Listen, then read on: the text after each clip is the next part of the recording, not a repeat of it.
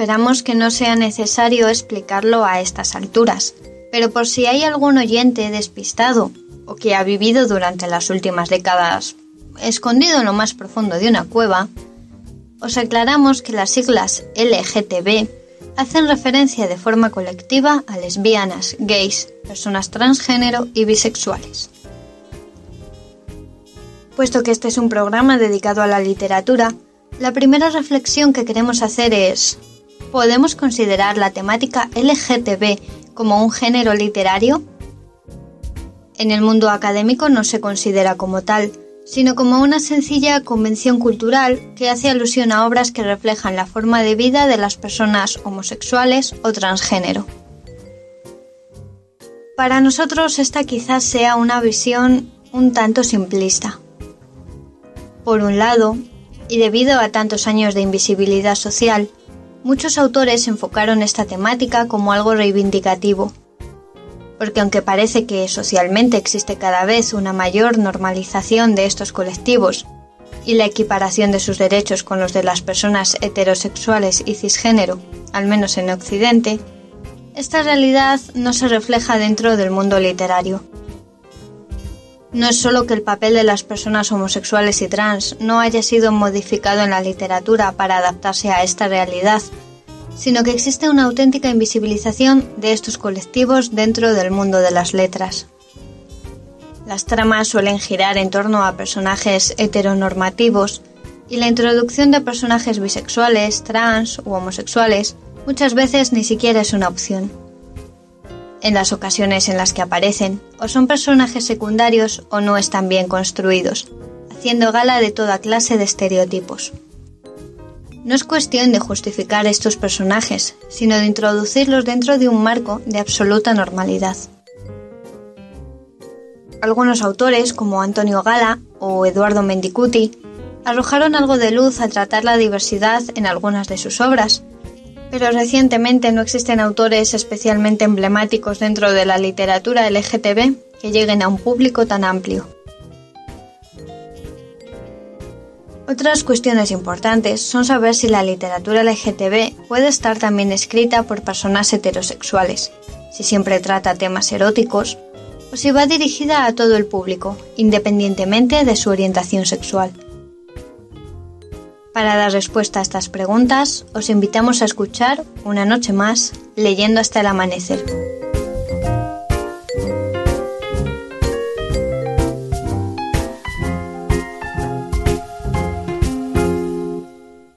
La mayoría usa la noche para dormir. Leer es aprovecharla para vivir.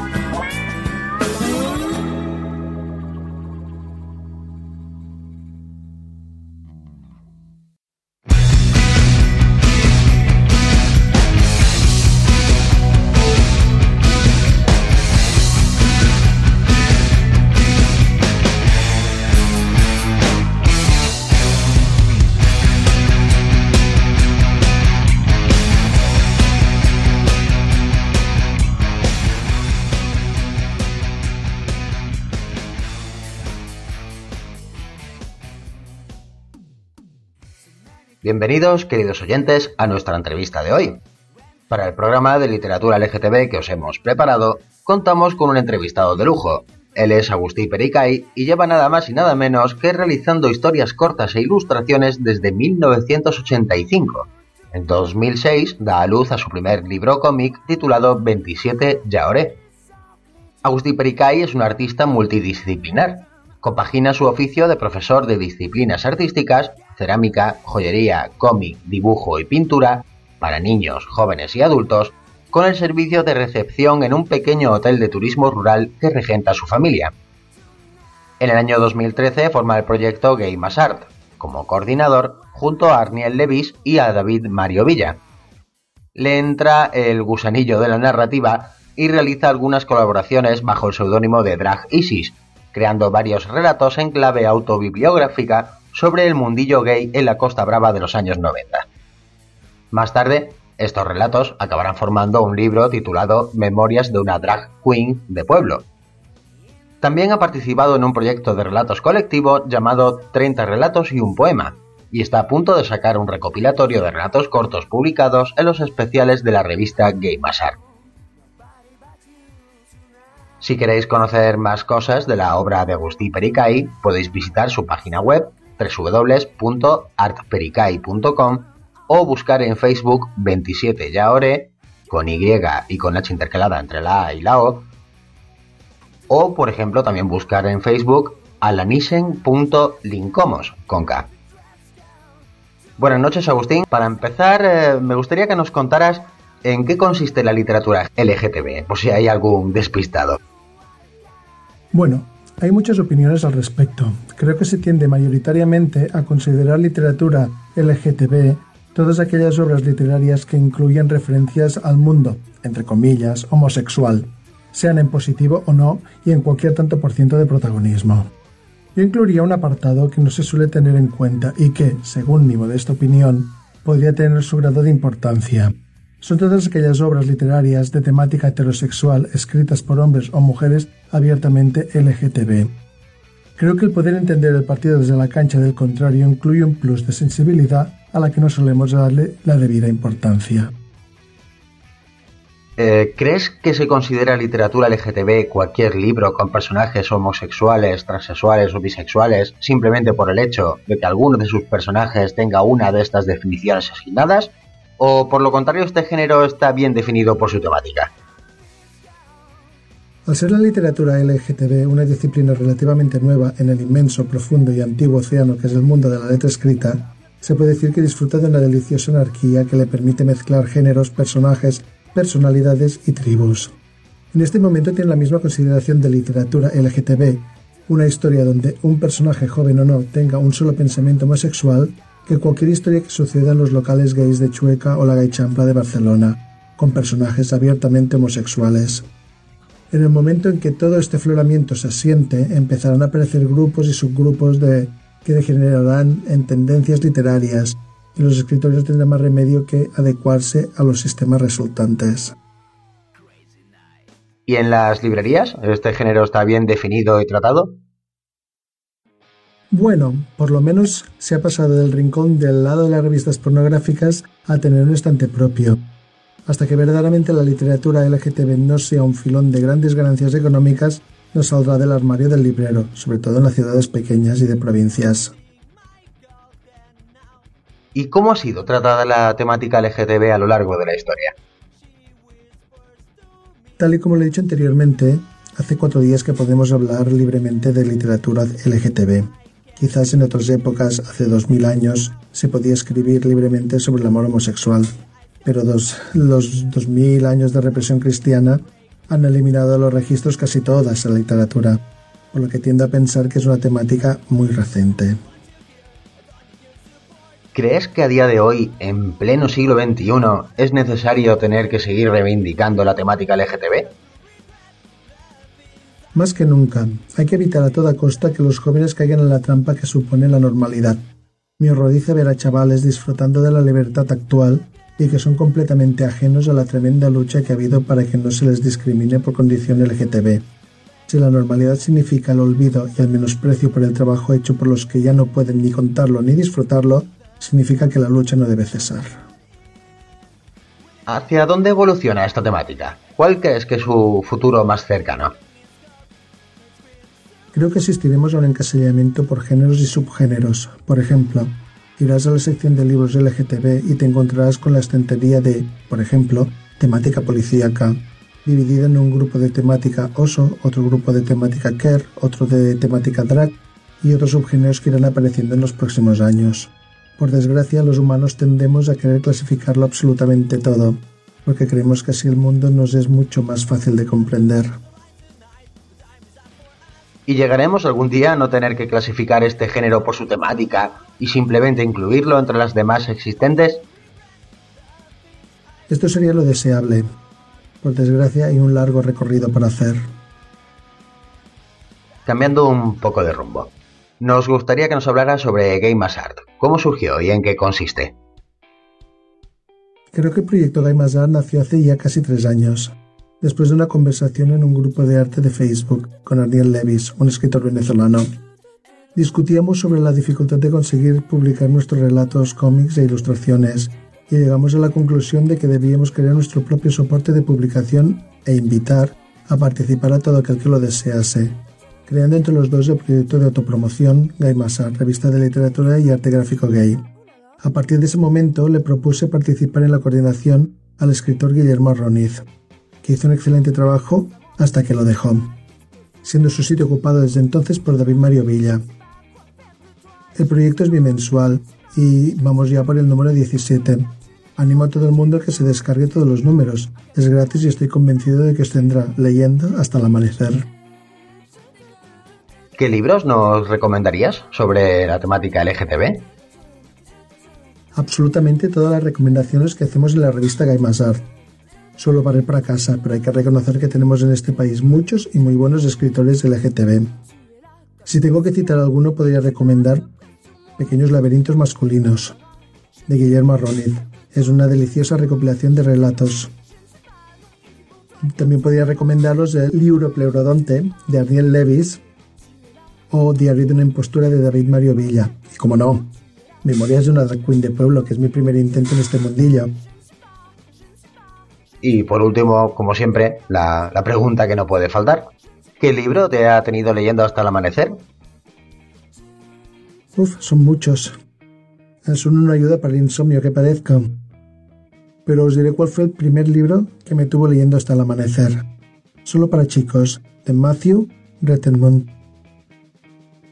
Muy bien, muchas gracias por la entrevista, Agustín. Esperamos que haya resultado entretenida para nuestros oyentes. Ya se sabe que nunca se acuesta uno sin aprender nada nuevo. Y continuamos con el programa. Muchas gracias, Agustín, por estar con nosotros.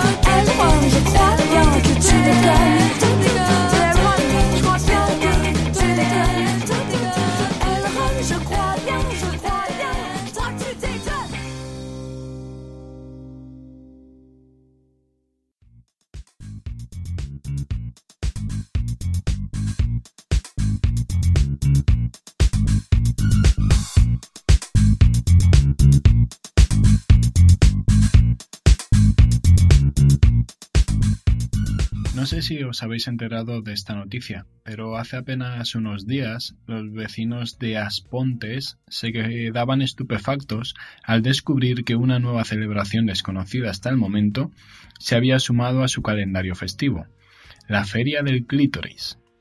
Y lo hacían adquiriendo inmediatamente fama mundial.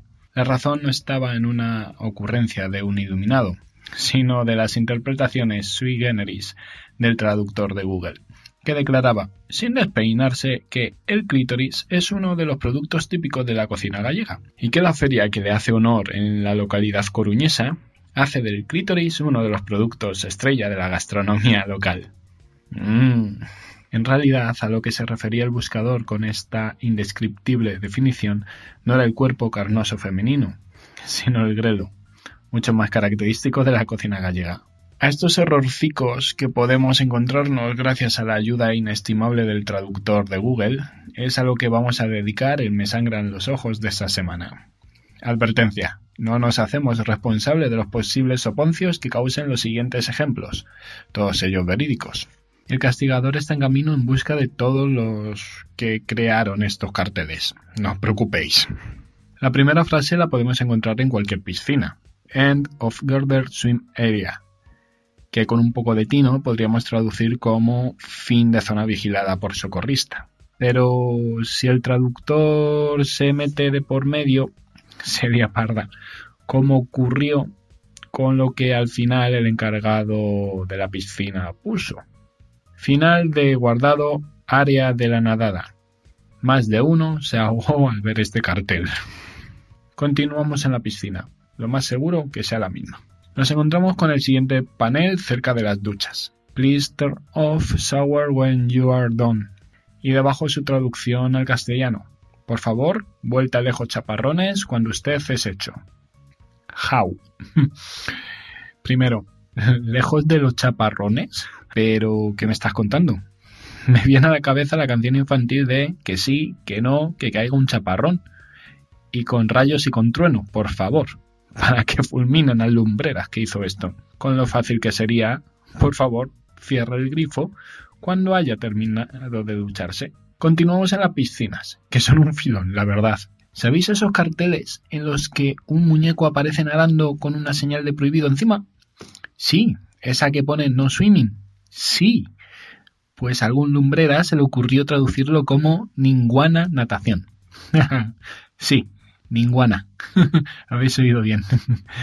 Aquel animal reptiloide propio de la jungla del Congo belga o de aquellas tierras, qué sé yo. Manda narices. Mirad que es difícil traducir mal la palabra no, ¿eh? Pues nada, lo has conseguido, chavalico. A continuación, un aviso de un parking muy serio. Digo que con serios problemas de traducción. Dice, please be advised parking in a handicapped space or fire lane in strictly enforced by local authorities, violation may be subject to fine up to uh, $2,015. Y bueno, esto se tradujo de la siguiente manera. Yo creo que como se pudo. Pero bueno, aviso. Estacionar en un espacio para personas con desventajas físicas, abro paréntesis, hasta aquí la cosa iba bien, o en el carril de fuego son estrictamente puestas en vigor con las autoridades locales violadores serán multados hasta 250 dólares. ¿Carril de fuego? ¿Y eso qué es? Al menos haz el caso al Word, que viene con corrector incorporado, leñe. Por otra parte, Sabed que violators, así, a lo loco, un false friend, y no significa violadores, sino únicamente infractores. Pero la inversa, de español a inglés, también metemos la pata. Y bastante. Imaginémonos que estamos en una playa maravillosa de nuestros litorales, con un sol espléndido, buena compañía, un chiringuito estupendísimo, y nos apetece una botella de vino para celebrar tanta felicidad. Cogemos la carta y leemos vino en botella. Y como es un chiringuito internacional around the world, tiene traducción en inglés que dice he, she, come in bottle. Ole, típica de Spanish. Confundir un sustantivo por un verbo. Para terminar, una perlica hispana curiosa. Volvamos a imaginar. Estamos en un centro comercial y nos entran urgencias de ir al baño. Nos encontramos con el siguiente cartel. Baño de caballeros. Y debajo, como somos cosmopolitas, la correspondiente traducción en inglés. Night Restroom. Con dos cojones. Pero a todo esto debería ser gracioso ver a un caballero de brillante armadura, mallas ajustadas, saliendo de la puerta del baño, raudo y presto, con corcel incluido, of course. Por hoy voy a ir dejando de hablar de estos errores garrafales, aunque cachondísimos, que cometemos al hacer uso, un tanto indebido, del traductor Google, o de cualquiera, que hay muchos en línea.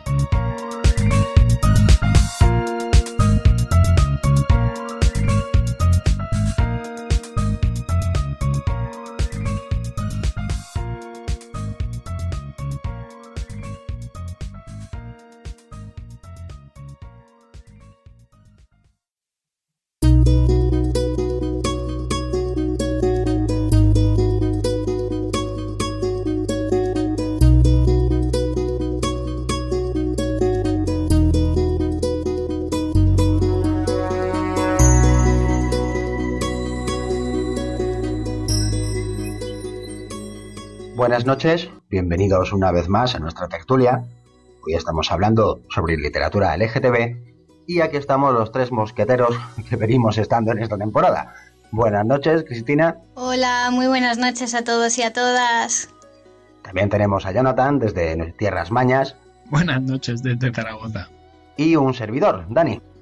Eh, voy a empezar a hablaros eh, yo sobre un libro muy completo titulado Global Gay, como la revolución gay está cambiando el mundo, de Frederick Martel.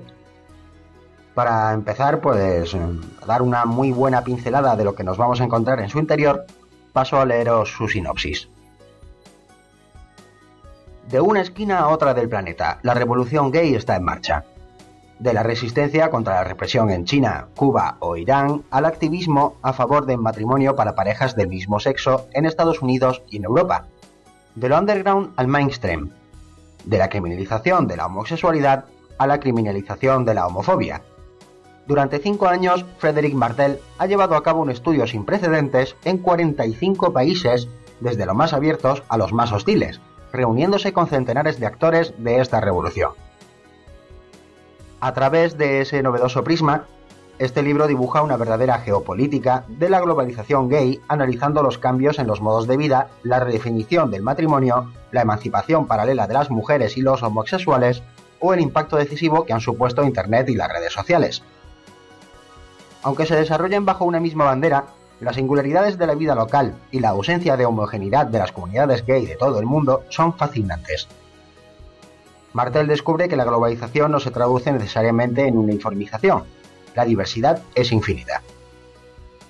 Como termómetro de la evolución de las mentalidades, la cuestión gay se ha convertido en un valioso criterio para juzgar el estado de una democracia y la modernidad de un país. Este libro, rico en retratos y en testimonios sorprendentes, cuenta este nuevo frente en el que ahora se libra la batalla por los derechos del Así que esto es lo, lo, que nos vamos a encontrar. Un gran repaso sobre la situación actual de la mano de Frederick Martel que es un ensayista sobre temas de cultura general, global y actual. Este libro nos va, a hacer pensar ¿no? y entender la complejidad de la lucha global por los derechos de la población LGTB y todo a través de un recorrido geográfico del activismo gay. Para ello, Martel empieza clasificándonos las regiones del mundo según su postura de los derechos LGTB. Tenemos a los países gay friendly, que son Europa Occidental, Norteamérica y algunos países de Latinoamérica y Oceanía, los países neutrales, gran parte de Latinoamérica, partes de Asia Oriental, Europa Central y Oriental, Sudáfrica, y los países hostiles a la causa LGTB, el mundo árabe, partes del Asia Oriental, el África Evangélica y en otra medida Rusia. Con esta clasificación nos hará comprender los matices de las minorías sexuales en cada parte del mundo y la política que se sigue sobre estas minorías y cómo causa la metodología del activismo gay con respecto a cada lugar. Nos detalla que son los barrios gay, los neighborhoods en Estados Unidos, el cluster, que son agrupamientos de espacios gays en un barrio en concreto, el village, que es lo mismo que el anterior, pero en una zona más céntrica de la ciudad, el strip, locales gay a lo largo de una avenida, la colonia, zonas aisladas en donde han decidido asentarse los gays, también tenemos el barrio alternativo, que son barrios semi-abandonados que emergen a partir del establecimiento de la población gay y de los artistas. El sprawl, que es la diseminación por toda la ciudad de los espacios gays. Y nos cuenta que estos modelos de agrupamiento se pueden encontrar por todo el mundo, sobre todo en la zona gay-friendly del planeta. Le Marais en París, eh, Chueca en Madrid, el Soho en Londres, la zona rosa en México DF, el Chapinero en Bogotá, o Siloam en Bangkok son algunos de los ejemplos. Y ciudades como Tel Aviv y Ámsterdam eh, son otro claro ejemplo de que se denomina como sprawl, ¿no? Según Martel, el modelo de vida gay norteamericano es el modelo de vida soñado o construido por las poblaciones LGTB en el mundo, que aunque cada una tiene sus peculiaridades, la cultura gay, que viene desde los centros de producción cultural mediática de Estados Unidos, ha conformado una especie de corriente cultural que ejerce una gran influencia en las performances gays locales, ¿no? Aún así, el autor del libro nos advierte. Hay que tener cuidado con las lecturas políticas que se pueden hacer sobre esto, ya que el sector homofóbico del mundo en mayor medida, afirma que la homosexualidad es un producto de Occidente y que todas las expresiones culturales relacionadas con la homosexualidad son totalmente opuestas a la cultura general establecida en ciertos países, los nacionalismos o la defensa de los valores religiosos. Con esta excusa, los gobiernos islamistas del, Medio Oriente o los líderes religiosos del África evangélica pues eh, promueven leyes homofóbicas ¿no? en nombre de sus valores culturales y nativos, escudándose en que la defensa de los derechos LGTB es una imposición cultural occidental. Esto mismo también ocurre en Occidente, donde los conservadores utilizan la tradición religiosa cristiana y la nombran como el núcleo cultural de sus sociedades para alzar así la homofobia. Una vez expuesto esto, eh, Martel nos explica que la práctica de la homosexualidad ha estado muy presente dentro de las culturas no occidentales desde hace ya muchos siglos, y con unos altos niveles de tolerancia en muchos de los casos. Así que realmente es más bien la homofobia la que se importó de Occidente, desde las potencias coloniales europeas, que venían del puratismo victoriano, con las y las eh, biopolíticas de control de fines del siglo XIX e inicios del XX, que son los que establecieron las leyes homofóbicas en Asia y África. Políticos como Robert Mugabe en Zimbabue o Yoweri Museveni en Uganda abogan por la penalización de la homosexualidad, y estos, básicamente, toman el artículo 377 del Código Victoriano para defenderse de una práctica occidental antiafricana. es, es muy, muy curioso, ¿no? Como bien señala la abogada camerunesa Alice Canon, a quien Martel cita, la homofobia en África es muchas veces circunstancial, no está inscrita en nuestra historia. Y el riesgo no es el de una África supuestamente retrógrada, que aún está en la época feudal, como creen algunos, sino al contrario, una evolución ultramoderna, a la americana, la de los neoevangélicos exaltados. La homofobia legalizada es otro de los otro más, ¿no? De los aspectos negativos que dejó el colonialismo occidental en el mundo. Martel da algunas recomendaciones sobre cómo debería seguir esta reevolución, ¿no? Por la lucha de los derechos humanos. Primero, pues eliminar la idea de que estamos en medio de una confrontación, de civilizaciones, de Occidente contra Oriente, más bien entender que dentro de cada contexto hay simpatías y hostilidad. Al fin y al cabo es la Norteamérica evangélica la que ha producido los mayores difusores de la homofobia reciente. Segundo, es importante potenciar las singularidades locales de las subculturas LGTB. Como él mismo dice, existe un valor más poderoso aún que el de la diversidad, el de las diferencias dentro de las propias minorías. Yo la denomino la diversidad de la diversidad. Y tercero, el activismo político eh, pues que no es la única manera de lograr el reconocimiento de los derechos LGTB, sino que en el ámbito de la cultura también hay mucho por hacer y lograr. Porque por desgracia, parece que en muchos países la única vía legítima para defender los derechos de la población LGTB es la política, y mientras se desaprovechan las posibilidades de la producción cultural. Martel recomienda que la estrategia global considere cada vez más la particularidad de cada situación, sin dejar de lado las acciones globales. Eh, o sea, vamos, que en resumidas cuentas, los activistas LGTB deberían pensar menos en emular a grandes personalidades dentro de esta lucha y más bien recuperar las microhistorias de los muchísimos héroes locales o de los hitos históricos propios, a partir de los cuales puedan construir sus propias estrategias. Grosso modo, esto es lo que nos vamos a encontrar.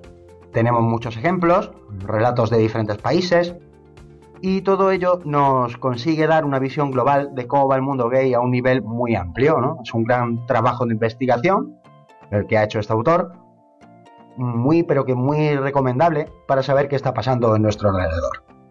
Vamos, sin duda os lo recomiendo.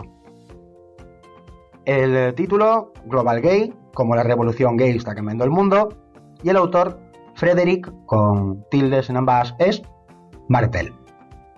Así que ahora me toca a Cristina. ¿Qué tal, Cristina? ¿Qué nos traes por aquí? Bueno, yo antes de pasar a, reseñar el libro que, he escogido para la tertulia de hoy, decirte que me ha llamado mucho la, atención el libro del que nos has hablado. La verdad, Dani, es que suena muy interesante. Y bueno, mm, creo que yo creo que no había oído hablar de este ensayo, así que me lo voy a apuntar en la larga lista de libros que tengo para leer porque la verdad es que me quedo con ganas de, hincarle el diente. Parece que hoy no nos hemos decantado por la ficción, porque yo os traigo una historia real como la vida misma. Y bueno, se trata del libro Diario de una impostura. El autor es David Mario Villa Martínez. Quizá alguno de, los oyentes nuestros os suene su nombre, porque ya hemos leído en alguna ocasión algún relato suyo y también tuvimos la oportunidad de entrevistarlo para uno de, nuestros programas. Es posible que las ediciones en papel de Diario de una impostura las encontréis bajo el seudónimo de Miguel Martín. Y es que en su momento, cuando el libro se publicó, la editorial aconsejó al autor que se curase en salud, porque en este libro se tratan temas muy delicados que podían levantar ampollas entre algunos sectores de la sociedad, especialmente en la Iglesia Católica. Y bueno, relacionar en la época homosexualidad e iglesia en los términos en los que él lo hizo, pues era, era un poco peligroso. Y efectivamente, no se equivocaban, porque algunos miembros de la iglesia se presentaron en la editorial haciendo indagaciones sobre el autor. Vamos, vamos a dejarlo ahí. Aunque el libro se publicó en el año 97, los hechos que narran sucedieron a principios de los años 80. Quiero aclarar antes de nada, ¿vale? Que es una historia real, los hechos son totalmente verídicos y lo que se cuenta en él son las propias vivencias de David Villa en su juventud. A ver, mm, cuando tenía 20 años, David, o Miguel, como se hace llamar en el libro, decide ingresar en una orden religiosa huyendo del mundo e intentando reprimir su orientación sexual. Él no acepta que es gay, ¿vale? Él piensa que, hay algo dentro de él que no está bien y como es creyente, piensa que entrar en un convento pues le va a ayudar con su, con su problema, entre comillas, ¿no? Y le, y le va a dar paz. Evidentemente, por mucho que uno lo pretenda, es imposible huir de uno mismo y de lo que eres. Y el protagonista lo tendrá que ir descubriendo paulatinamente y de la manera más difícil. Además que para huir de la homosexualidad y encontrar una vida de, abstinencia, pues la verdad es que la peor decisión que pudo tomar fue la de entrar en el convento, porque como pudo comprobar durante el tiempo que estuvo allí, las relaciones homosexuales entre los miembros de la comunidad son muy habituales y bueno, llegan a unos límites insospechados. Ahí lo dejo, si queréis saber a qué me refiero, pues leeros el libro. Yo sentía una absoluta indignación al leer estas partes porque es que es que de verdad son para cabrearse, ¿vale? Cómo ante la sociedad se llenan la boca predicando una actitud y en la intimidad mantienen otra muy pero que muy muy diferente. El libro es un testimonio continuo de hasta dónde llega la hipocresía y desde luego que una se queda asombrada al leer hasta dónde llega lo de haz lo que digo y no lo que hago yo dentro de estas órdenes religiosas, bueno, al menos dentro de esta, ¿no?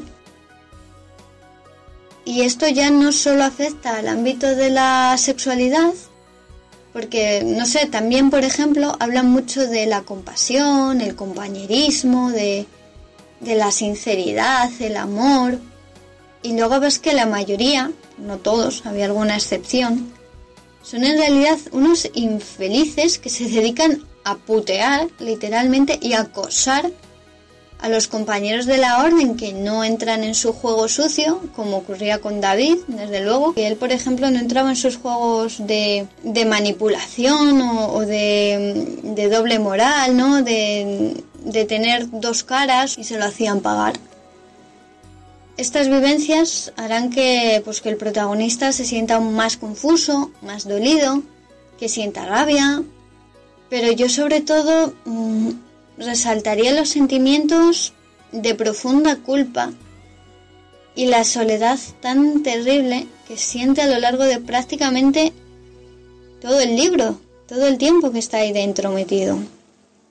Para mí lo peor, yo creo, los, los sentimientos peores que, que tiene son los de vergüenza y de culpa, porque creo que se puede vivir con odio, con resentimiento, se puede vivir con ira incluso, pero con culpa, uff, es muy muy difícil. También se ve perfectamente la lucha interna a la que está sometido entre sus creencias religiosas y su homosexualidad. Todas estas experiencias, el derrumbe de, sus creencias religiosas, las preguntas pues, que él se va a ir haciendo, le, le llevan a sufrir una crisis de identidad muy fuerte, a rebelarse y a encontrar nuevas respuestas. Durante el tiempo que permaneció en el convento, escribió un diario contando sus sentimientos, las cosas que le iban sucediendo cada día, cómo era la vida en esa comunidad, cómo se portaban con él sus compañeros. Y muchos años después, David se animó a publicar ese diario, que es este libro, Diario de una impostura, y que ya os adelanto que no podía tener mejor título. Eh, cuando cogemos el libro y lo abrimos, pues vemos que efectivamente es un diario que está dividido por días y el formato es el de su diario. Quiero señalar que es un libro muy intenso, escrito desde lo más profundo de su corazón. A ver, es su diario íntimo. Y también quiero, quiero decir que me parece muy valiente porque él ha cogido algo que era muy personal, que son sus pensamientos más íntimos, sus vivencias más, más personales y lo ha publicado, lo publicó en su momento para que otras personas mm, lo pudieran leer, por si alguien lo necesitaba, por si le venía bien a alguien conocer eso. Y a mí me parece valiente, yo no sé si sería capaz de coger un diario mío y ala, que lo pueda leer cualquiera. Yo cuando lo leí lo pasé francamente mal por él, no solo porque le conozco personalmente, sino pues porque con su forma de escribir David logra que sienta sus preocupaciones, sus disgustos, su soledad, sus alegrías, su rabia, hay mucha rabia también en este libro. La verdad es que es una historia muy humana y realmente lo recomiendo muchísimo para comprender cómo funcionan estas órdenes religiosas por dentro y hasta qué punto podemos llegar a hacernos daño a nosotros mismos cuando no aceptamos quiénes somos. Independientemente de la orientación sexual de los, de los lectores, yo pienso que, bueno, que muchas partes de este diario van a resonar con nosotros y que podemos sentirnos perfectamente identificados por las emociones que, que desprende. Es terrible pensar que esto es mucho más frecuente de lo que nos pensamos que en las órdenes femeninas pues estarán igual y que no siempre estas historias terminan bien porque hay quien no se encuentra a sí mismo o quien directamente no soporta la situación que está viviendo y terminan suicidándose. Y algo de esto vamos a encontrar también entre, entre las páginas del libro. No, no quiero adelantaros más. Para terminar, bueno, comentaros que al igual que se presentaron señores de la iglesia para ver si daban con el autor de estas declaraciones tan escandalosas y tan incómodas, también se pusieron en contacto con la editorial sacerdotes o novicios que habían leído el libro y que se sentían totalmente identificados con lo que él contaba porque lo estaban viviendo ellos. Algunos permanecieron aún en el convento durante años después de que se publicara el libro y aguantaron todo cuanto pudieron, pero finalmente pues prácticamente todos se salieron y los hay que como David han podido rehacer sus vidas, tienen su pareja, así que bueno, pues también podemos encontrar finales felices. Recuerdo el título, Diario de una impostura, de David Mario Villa Martínez, Actualmente eh, y por el momento lo podéis conseguir en formato para ebook en Amazon mismamente. Y bueno, espera poder volver a sacarlo en formato papel más adelante.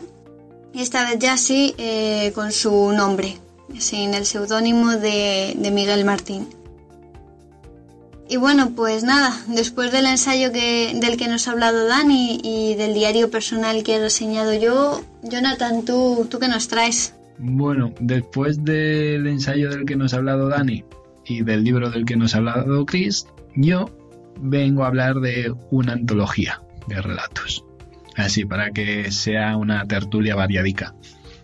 Bueno, eh, mi antología, la antología de la que voy a hablar, se llama así, Antología Cuentos Homoeróticos, volumen 1. Y bueno, eh, evidentemente es un volumen 1 porque después ha habido un volumen 2 y creo que está en marcha volumen 3, si no está ya publicado. Esta antología surge eh, durante, según nos cuentan, durante una primera durante la quincena de febrero del año 2007 y se publican en abril del, del mismo año la iniciativa de unos escritores que lanzan la primera convocatoria a través de internet en distintas páginas web, en grupos de Messenger, etc. Y bueno, la intención era lograr recopilar una serie de relatos que es lo que consiguieron, en este caso 11. El objetivo principal de esta antología nos la, deja, la dejan muy clara en la introducción, en, en las primeras palabras que aparecen antes de, todos los relatos. Dice, este primer volumen de cuentos homoeróticos sale a la luz con la intención de promocionar la obra de distintos escritores hispanohablantes, uniendo sus diferentes estilos e inquietudes en torno a un mismo referente, la sensualidad y erotismo entre personas del mismo sexo. También nos avisan de que algunos de los hechos que se narran están basados en leyendas locales, sin embargo el contenido de estos relatos es ficción. Algunas referencias se relacionan con hechos históricos o lugares existentes, pero los personajes, locaciones e incidentes son ficticios. La, advertencia inicial. Aunque pueda parecer lo contrario, la, antología está bastante bien cuidada. Digo que pueda parecer lo contrario, porque bueno, que surja algo de, de, de internet, de, un, de foros, tal, puede dar la sensación esa de mal cuidada, no todo lo contrario. La portada es bastante llamativa eh, y el interior con algún que otra cosilla que ya le he echado yo un ojo y me ha saltado a la vista, pero está muy bien cuidada, todo, todo de topográfico, todo muy bien, muy cuidado. Ya digo, está bastante, está muy bien la, la edición. Y es eso lo que, lo que se proponían, eh, ofrecer un producto de calidad efectuando una cuidadosa edición de cada una de las historias, con la aprobación de los autores, etc. Que fue es un trabajo muy, muy, muy serio. Bueno, evidentemente, no lo he dicho antes, pero este, esta antología, el resultado de esta antología, está eh, está en, web, está en, la, está en internet, disponible para todos los públicos, es descarga gratuita. Hablando del contenido, el volumen 1 se compone de, como he dicho, 11 relatos. Y bueno, al principio de cada relato se nos habla un poco de, sus autores, ¿vale? Eh, que cuentan eh, brevemente sus experiencias y motivación para participar en la antología. El primer título que nos salta es A 3 metros bajo hielo de Sutton O. Bueno, a ver, fue uno de los que menos me enganchó, digámoslo así. Es una, eh, se puede resumir en que es una avalancha que sepulta a dos desconocidos que descubren eh, un modo original de darse calor. Ahí está. ¿Vale? El siguiente relato es 12 campanadas de Nisa Arce. Eh, y bueno, se lo podemos resumir de la siguiente manera. El 31 de diciembre, fecha mágica, de exorcismo y celebración. El momento ideal para reencontrarse con las viejas historias que parecían haberse quedado atrás. A continuación, eh, inédito, que bueno, se sale un poco de de lo que podríamos esperar de una antología de, de cuentos de este tipo, de cuentos homoeróticos, ya que introduce el suspense. Y este sí que, mi modo de ver, tiene bastante chicha. Eh, bueno, un resumen de inédito puede ser un escritor está a punto de presentar su obra a un concurso por un importante premio, pero sufre un accidente que desencadena el descubrimiento de un terrible secreto. La digamos, la sensación erótica está ahí, pero el punto de suspense yo creo que le da bastante juego y bastante buen nivel a este relato. Bueno, eh, después sigue La llamada de Isla Marín. A continuación, Los dioses no pueden estar equivocados de Aurora Sheldon. Eh, a mí me llamó la a mí me llamó la atención el título y bueno, eh, no voy a destripar mucho, lo, no voy a destripar mucho lo que contiene, pero bueno, me dejó, me dejó buen sabor de boca. El sexto son los guiones posibles de Yasmín Silvia Portales Machado, eh, en el que se narra cómo dos amigos se encuentran en Cuba después de varios años eh, y bueno, se empiezan a confesar una serie de secretos. Eh, de Leticia Malde es Mi miedo en tus ojos, ambientada en la Guerra Civil Española. El destino une a dos muchachos en una situación extrema. Eh, la ambientación de la Guerra Civil Española para este cuento, para este, para este relato, está bastante, bastante bien ubicado, bastante bien, bien conseguido. Plenilunio de Jordi es el siguiente. Un abogado hace un viaje con su novia pero descubre su verdadera identidad eh, sexual. El noveno es Histories of the Luxury Lost de Adriana Rubio, un, un, local en el que el desenfreno es el pan de cada día, miles de historias y un solo protagonista, personas dispares y un solo escenario. Eh, y los dos últimos son Tres días no son nada, Alexandria JZMC. Un fotógrafo inglés viaja a París y conoce eh, casualmente a un muchacho con el que pasará los tres días más candentes de su vida, más tórridos de su vida. Y por último, Triángulo, de eh, Triángulo Rosa de DG Mitchell, ambientado en un campo de concentración nazi dos muchachos encuentran algo por lo que vale la pena vivir.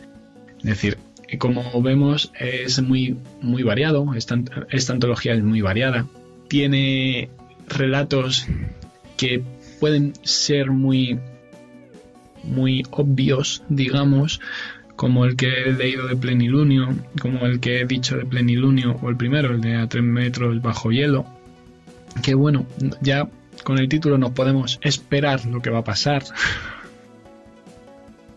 y bueno, eh, y otros en los que cogiendo la historia, cogiendo los campos de concentración, la guerra civil, o el que he dicho, el de los dioses, pues crean un ambiente, una atmósfera bastante, bastante buena a la hora de narrar, con sus pros y sus contras, es decir, eh, es buena antología, podría haber alguna serie de, se habría podido cuidar eh, alguna serie de matices, una serie de cuestiones sintácticas tal, pero los relatos están en general muy bien escritos y es una antología que, que aquí recomiendo. Pues hasta aquí llega nuestra tertulia. Eh, os recomendamos que os leáis eh, nuestras recomendaciones. Muy, muy buenos libros, como no, como siempre. Aquí no ofrecemos nada malo. y eh, continuamos con el programa.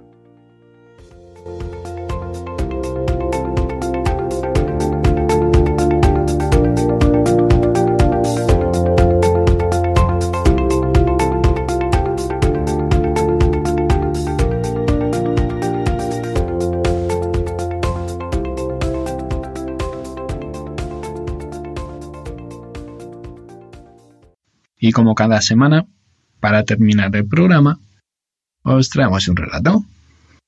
Este se titula Encaje de bolillos, de cómo dos mujeres hacen costura en la cama, escrito por Galena Panapoulos, que si queréis leer más de ella, tenéis su blog La Manzana de Eva. Esperamos que os guste.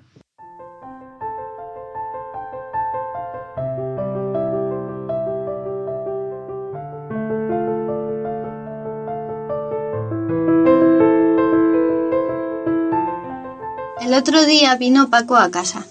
Nuestro buen amigo es bisexual, pero está más inclinado hacia los hombres. Bien, pues mi novia y yo estábamos cenando con él y uno de sus ligues, chico, también. El vino y la cena nos llevaron a hablar de sexo. ¿Cómo no?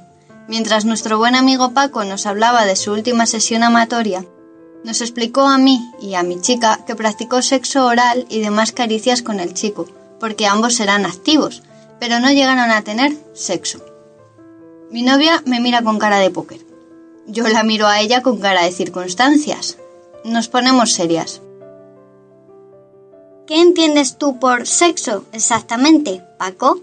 Pregunta ella con cierta sorpresa. Bueno, ya sabes, si no hay penetración...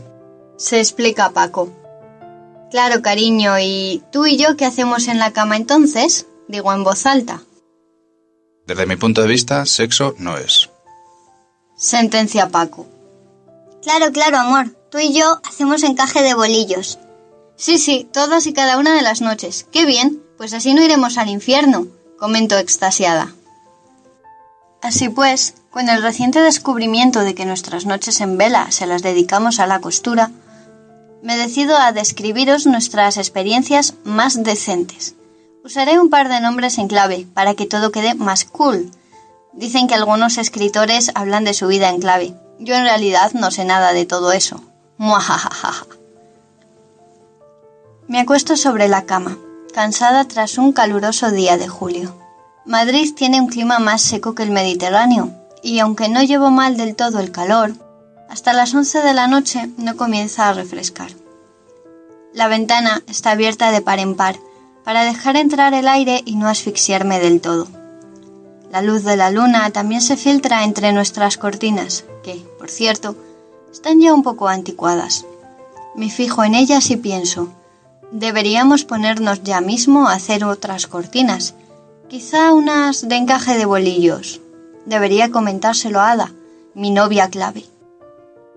Con estos pensamientos flotando en mi mente, con estas imágenes que acribillan mis párpados cansados, me voy durmiendo poco a poco, dejando libre el espacio en el que Ada duerme a mi lado, esperando a que decida tomar la libertad de su espacio a mi vera. Mi respiración acompasa una película que se forma en mis sueños. Yo misma cosiendo junto con mi chica esas cortinas nuevas que tanto necesita nuestro dormitorio. Ella entra sigilosamente en la habitación, tan despacio y en silencio que apenas escucho la puerta. Yo, ajena a todo esto, duermo castamente en un rinconcito de la cama, esperando, soñando con cortinas y cajas de costura.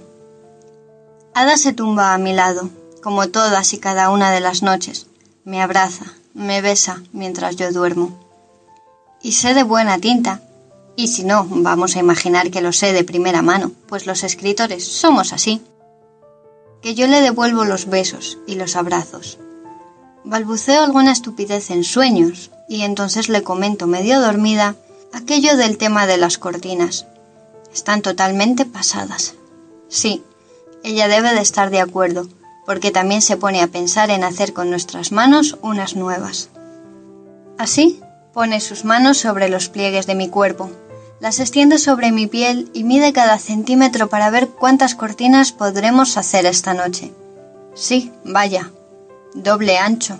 Yo, al sentir a Ada poner la cinta métrica de sus dedos sobre mí, comienzo a interesarme por el tema y voy saliendo de mi sueño poco a poco. Vaya, qué casualidad. Justamente estaba soñando con hacer encaje de bolillos y me encuentro a mi novia que ya ha comenzado a entrar en faena. Eso sí es eficiencia, al más puro estilo alemán. Sus manos van recorriendo las curvas de mi cuerpo, poniendo mi brazo sobre mi cabeza para ver qué tal va ese largo de manga. ¿Pero no hacíamos cortinas? Sí, cariño, pero he pensado en un vestido también. Tenemos mucha noche por delante y muchas ganas de coser. Eso es evidente.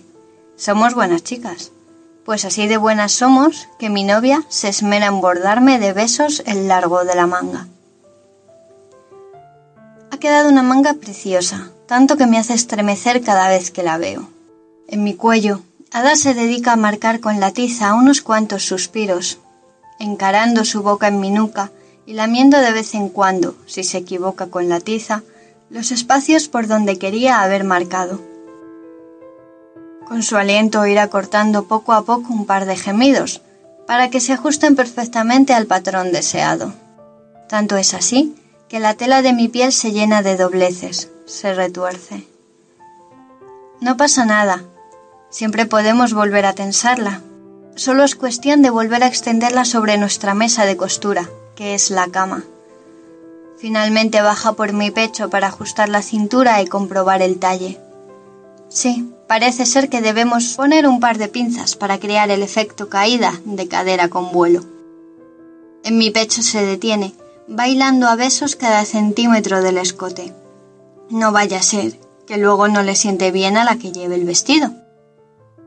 Mientras coloca los corchetes del busto, con sus labios en mi pecho, ajusta la cintura con las manos, bajando por la cadera y llenando de caricias mi casto cuerpo, inmóvil ante la mirada atenta de la modista. La alta costura requiere concentración. Y seguimos dando puntadas, beso a beso y caricia a caricia. Cuando baja por mi ombligo y sigue hasta donde comienzan mis piernas, separa definitivamente las dos partes de la pieza.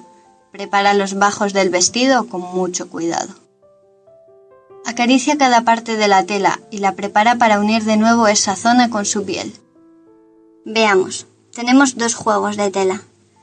Ella trae su seda salvaje, lista para unir con mi algodón 100% natural. La combinación resulta exquisita. Ambas nos deleitamos en la unión de los pliegues y las zonas a bordar. Gritamos el nombre de algunos dioses en agradecimiento al magnífico material y los fantásticos tejidos de que disponemos. Y lo bien que estamos aprovechándolos. Como somos dos costureras experimentadas, mientras se unen los dos tejidos, nos deshacemos en las formas del perfecto dibujo que ha quedado. Con las manos y nuestras bocas vamos trabajando el resto del vestido, bordando suspiros y gemidos. Le demostramos a los vecinos lo buenas modistas que somos. Se nos oye dar gritos de júbilo cuando nuestro vestido se va quedando acabado. Vamos dejando los detalles bien hilados. Ponemos la pedrería en el escote nuevo, Creo que podíamos hacer otro dibujo en la cintura y, ¿por qué no?, en el vientre y las caderas. Nos dejamos de tijeras. Ya hemos acabado con la cinta métrica y con los carretes. Sí, ha quedado precioso. Ada ha comenzado un magnífico trabajo mientras dormía y, despacito, me ha despertado para que la ayude. Luego yo he acabado arreglando su seda salvaje y haciéndole el dobladillo con mi lengua. Y voilà, aquí tenemos la pieza. Esa misma noche, Ada y yo hicimos más cosas. La cortina que tanto ansiábamos, esta vez sí, era de encaje de bolillos, unas preciosas sábanas bordadas, más visillos y unas fundas para el sofá. Pero nada de sexo. Dos mujeres no hacen sexo, solo costura.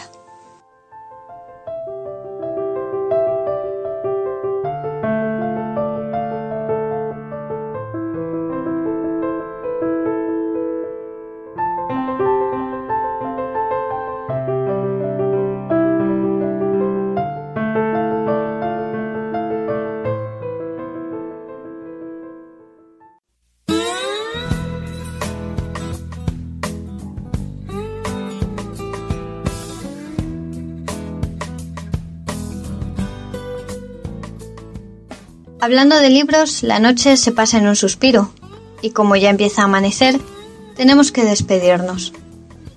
Esperamos que hayáis disfrutado con este programa y os invitamos a que nos sigáis en nuestra página web www.leyendohastalamanecer.com y en las redes sociales Facebook y Twitter.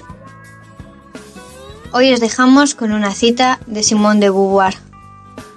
En sí, la homosexualidad está tan limitada como la heterosexualidad. Lo ideal sería ser capaz de amar a una mujer o a un hombre, a cualquier ser humano, sin sentir miedo, inhibición u obligación. Buenos días.